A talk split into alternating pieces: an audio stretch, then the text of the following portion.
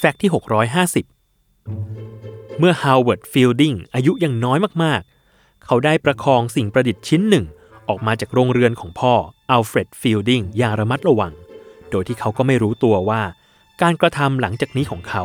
จะทำให้เด็กน้อยคนนี้กลายเป็นผู้นำเทรนด์ในเวลาต่อมา เพราะฮาวเวิร์ดบอกว่า เขานั่งพินิจพิเคราะห์สิ่งประดิษฐ์ของพ่ออยู่เป็นนานสองนาน เพราะมันคือแผ่นพลาสติกที่มีฟองอากาศเต็มไปหมด และเมื่อเขาวางนิ้วลงบนวัสดุที่ให้ความรู้สึกตลกนั้นฮาวเวิร์ดเองกลับไม่สามารถต้านทานสิ่งล่อใจได้ เพราะสัญชาตญาณภายในบอกกับเขาว่า ต้องบีบสิ่งนี้ เขาจึงลงมือกดฟองอากาศอย่างเมามัน และทำให้ฟองอากาศค่อยๆ หายไปทีละนิด โดยในความรู้สึกของเด็กชายอายุห้าขวบตอนนั้น เสียงป๊อปของฟองอากาศ มันทั้งเพลินและสนุก เพราะด้วยฟองที่ใหญ่และส่งเสียงได้ดังเป็นพิเศษอัลเฟรดฟิลดิง ผู้เป็นพ่อ และมาร์คชาวานเนส นักเคมีชาวสวิตเซอร์แลนด์ หุ้นส่วนของเขาอีกคน จึงพัฒนาของเล่นของลูกชายอย่างต่อเนื่อง จากเมื่อก่อน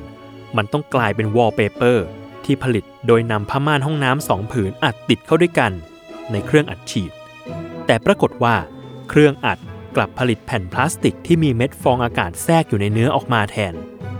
นั่นจึงเป็นจุดเริ่มต้นของ Bubble Wrap หรือพลาสติกกั้นกระแทก ที่ในเวลาต่อมาได้ส่งอิทธิพลต่อการประกันคุณภาพสินค้าในยุคปฏิวัติอุตสาหกรรมการเดินเรือ และขับเคลื่อนยุคอีคอมเมิร์ซให้เดินหน้าได้เร็วขึ้น